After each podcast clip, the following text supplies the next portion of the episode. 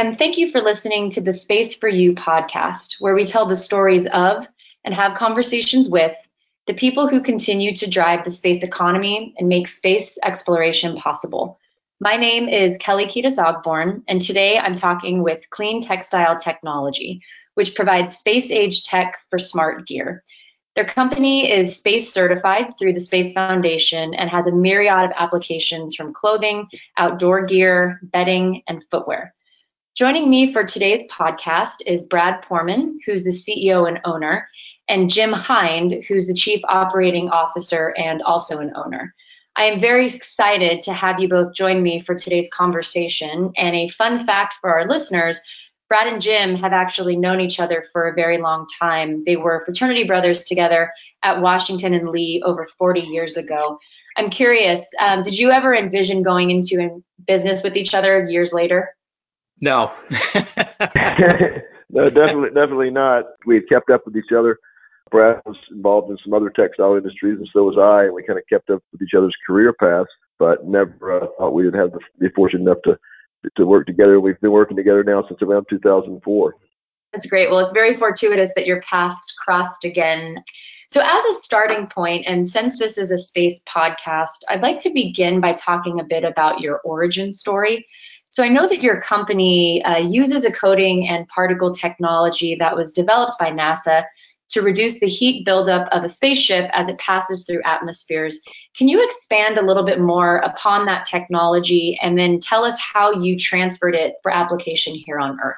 Sure. So the the material is actually using the science of emissivity, and we came into contact with one of the world-renowned scientists of emissivity, Dr. Oliver, at Emisshield, and we asked him about applications going into textiles, particularly people out in the sun to reduce temperature so they wouldn't have that buildup from the sun. And then also, conversely, in cold weather, having another type of high emissivity application where we could actually keep people warmer longer. And so when we first saw the technology and started to learn about it from Dr. Oliver, we were just fascinated with all the applications, not only in apparel, but also into bedding and industrial uses that we figured would be, you know, very lucrative and very large opportunities. And what would you say is the biggest problem that you solve here on Earth using emissivity as a base? One of the big things that everybody's looking for is warmth with less weight. And a lot of people that are doing high activity outdoor climbing and skiing and things like that, they're always trying to control that temperature, the microclimate inside their garments. And so one of the big things is is if you overheat, you start to sweat and then for instance, if you're going up on the chairlift, you get cold because that wet pulls away from your dry insulation. So by using our materials, it's really reacting more to your body heat. And so by doing that, it can actually keep you warmer longer and you're not going to build up that huge amount of sweat. And even if you do, you still are using your body to keep warm. That's really interesting. And how did you even get into this business to begin with, or know that this technology existed and could be used for the application you use it for? We were at a, a large apparel manufacturer and the person, Dr. Oliver, had been in there the day before, and they really talking about the materials, but didn't have any clue as to how to get it into fibers. And quite frankly, was working on some very large projects in the petrochemical industry and didn't have the time. So we were very fortuitous in being at the right place at the right time and got his information. And Jim lives off of Lake Norman. So we scheduled a trip up there to just talk to him and see how it worked and whether there were applications in our industry. And were the applications immediately obvious once you found out about the technology, or was there a bit of trial and error in figuring out the right way to use it? Well, the application was obvious, but as Jim will tell you, putting the materials into fibers that are smaller than, than a strand of hair was very difficult to do. It took us numerous iterations and struggles to get that product right. And up until probably about three months ago, we finally have been able to make continuously about 30 tons of material so that we can start going after, you know, large brands with the product. But yes, so as Brad mentioned, the challenge was uh, integrating the, the emissivity, the NASA technology into textile manufacturing processes. You kind of sometimes try to fit a, a square peg in a round hole, and you have to make some modifications and some uh, temperature changes and some uh, process changes to make it work. So we went through a lot of trial and error and a lot of experimentation until we now we finally have a strong commercial product. I want to talk a little bit about this trial and error that you mentioned because I know for a lot of companies, you know, taking one technology for one application use and moving it into another can produce some challenging and frustrating, but also somewhat comical stories in hindsight. So, is there anything that really stands out in your mind that was a hurdle or obstacle that you uncovered that now looking back you can laugh about? Well, we don't really laugh about it, but we had about three machines that we did a lot of damage to because, you know, these particles can agglomerate. And when they do, it shuts machines down. And with a past technology, we had actually caught a machine on fire. So we were ready for some some oh, pretty no. big challenges in in doing what we do. But because Jim and I are somewhat nimble and and we've had experiences trying to do new things, we realized that it was going to take a little bit longer and and it wasn't as easy as people thought. So it was really the perseverance because we've been in other brand new greenfield ideas that we kept going at it. You know, larger companies would have given up pretty quickly. Yeah, but, but you had the long enough leadway to be able to figure it out and get it right and to to trial and error essentially. Exactly. So, switching a bit more into your client base, is there a particular client story that excites you or inspires you? Yeah, I, think the big one is a brand new internet company that's launching into the hunting market where they're really trying to build the best gear. And one of our first commercial items was a $1,500 Joos ski jacket. And we really liked it, not because it was a lot of volume for us, but it was really you know showing that this cutting edge technology can be used efficiently and effectively. And so our goal is to always try to start at the very top of the pyramid in making the best product because once we do that we realize that a consumer is going to have a very good experience and then we can make other products where we go down the pyramid a little bit more and get into you know larger volumes Okay, so for the hunting gear, it would what is it? Is it like base layers and gloves, or what kind of stuff would be used for the hunting domain? Exactly. So they're using our materials and base layers to keep you warmer longer. And then we also have a waterproof insert where we put the materials inside the insert. And that insert has a moisture vapor rate of about 75,000, which is probably about double any product in the marketplace. And keeping your hands dry or your extremities is so important because your feet and your hands are what get cold first. And yes. so we're pretty excited about that application. And we also had gotten that same product into a couple of the mountaineering companies who really liked it. And, you know, we've sampled a whole bunch of ski industry customers. I can absolutely resonate with that. I'm a skier and whenever my toes or my fingertips get cold, it's definitely when I have to go in to warm up. Even if the rest of my body isn't, that is the first thing to go, and it's miserable after that point.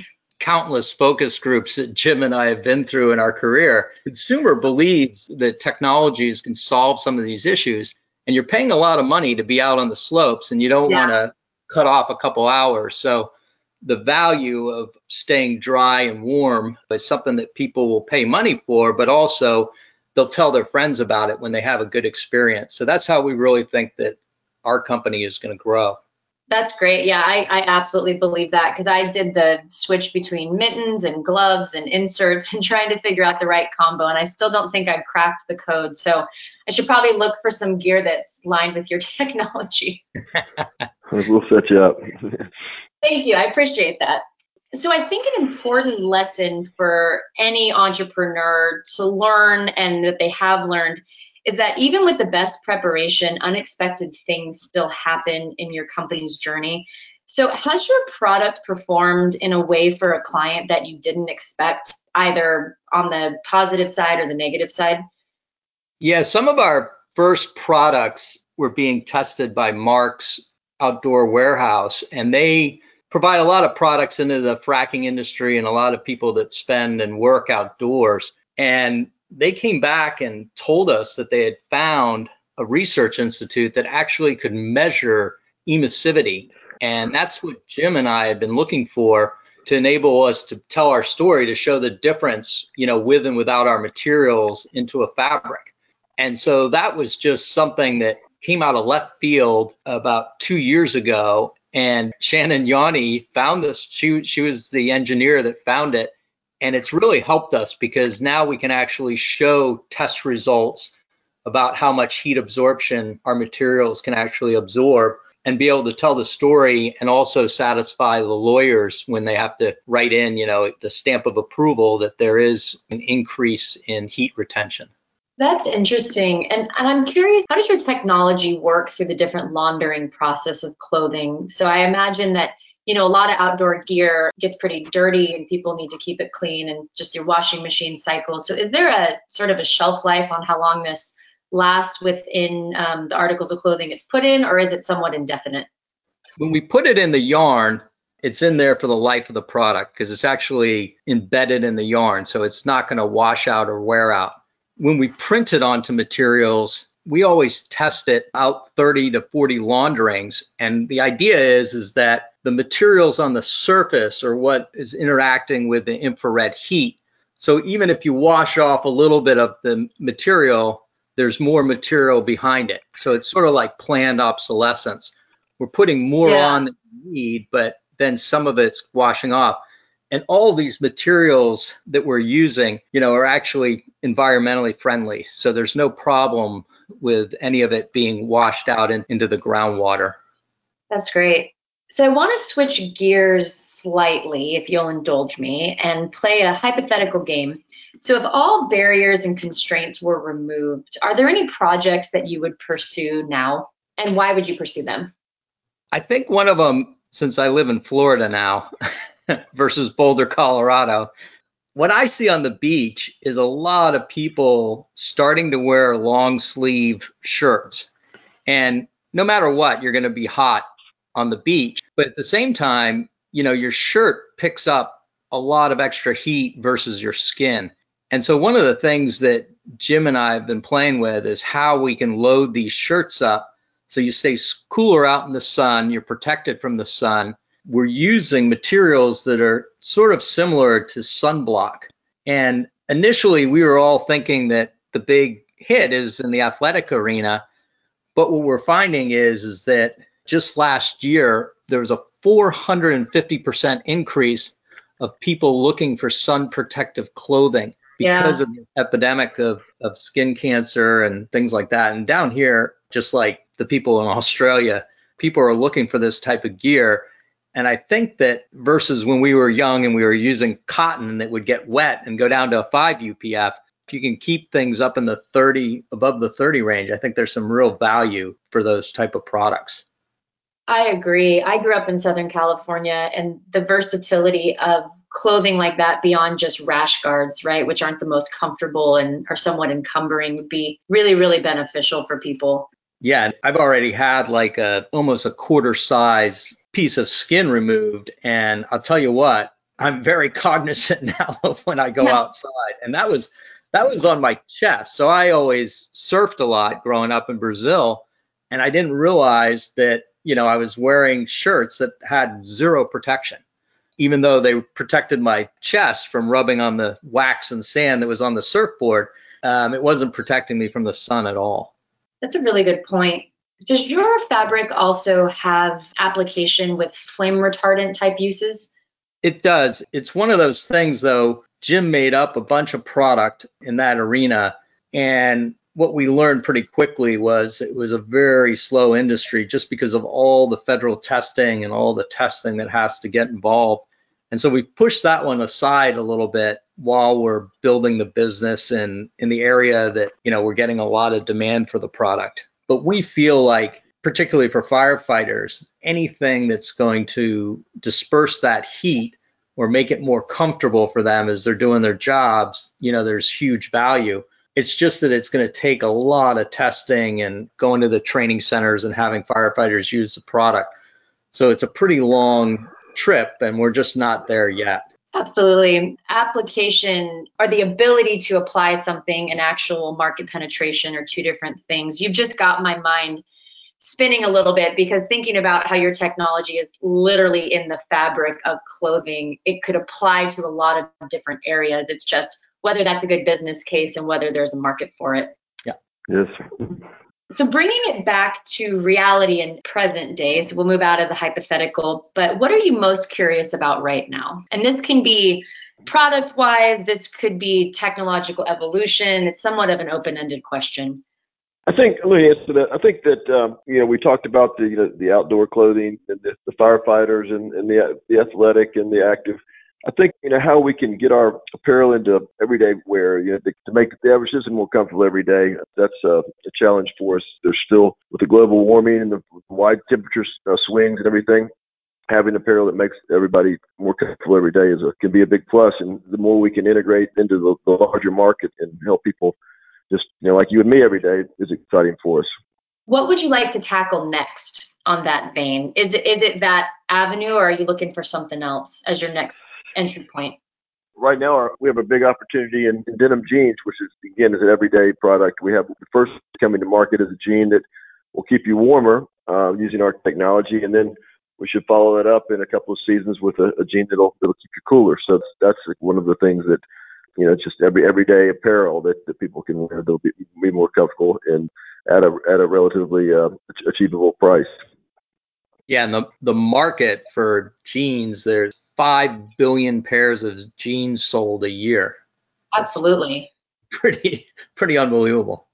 Mm-hmm. And for a whole bunch of use cases, right? From everyday workers to fashion. It's on. It's like a full correct. spectrum. Yeah, uh, correct. Um, yeah, workwear and things like that. I mean, it's they have flame retardant blue jeans and you know people are using it for fracking, but there's also blue jeans used for hunting where they're putting activated carbon on it, you know, to keep down the scent. And there's all sorts of uh, different applications within the denim market.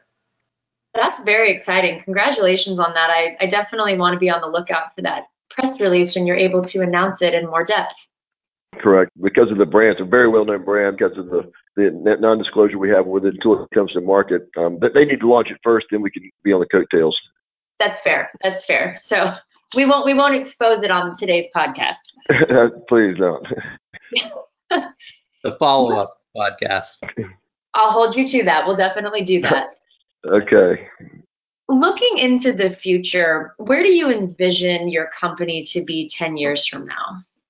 Well, um, yeah, I think Brad and I really enjoy it, and we were both of the mind that you know we stuck it out. Uh, we've been through a lot, a lot of ups and downs. We're definitely on an upswing now, and I, you know, I think we both agree like to stay involved. And I think in some way integrate into uh, you know an investor group or some large textile mills where, where we can really go global with the technology. I think is kind of our, our thought process. And one of the good things about our relationship, Brad and I, is we we kind of been on the same page about that the whole time, and we stay on the same page. We, we discuss it a lot. And if and if our kids don't start behaving, they're going to get dragged into the business as well. Start them young as interns. Yeah. Mm-hmm. Moving on to the last question, and it's my favorite question to ask because I firmly believe that people are limited in their own knowledge sets. But what should I have asked you that I didn't know to ask? Well, getting back to the, the principle of the emissivity that we talked about at first, one of the things that's that's interesting is that Albert Einstein actually died writing a paper on emissivity. It's an intriguing concept of between absorption and reflection that's been around for a while since the early 50s when Einstein uh, proposed it.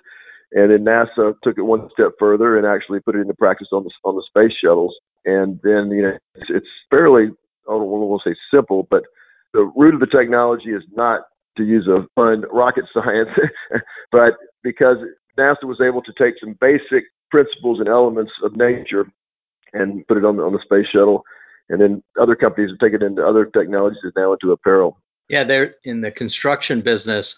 People are using low emissivity or low E glass to reflect heat out of buildings and saving energy. And then the, on the other side of the spectrum, you know, everything from petrochemicals and, and solar panels are using emissivity as well to try to manage the heat and produce energy more efficiently.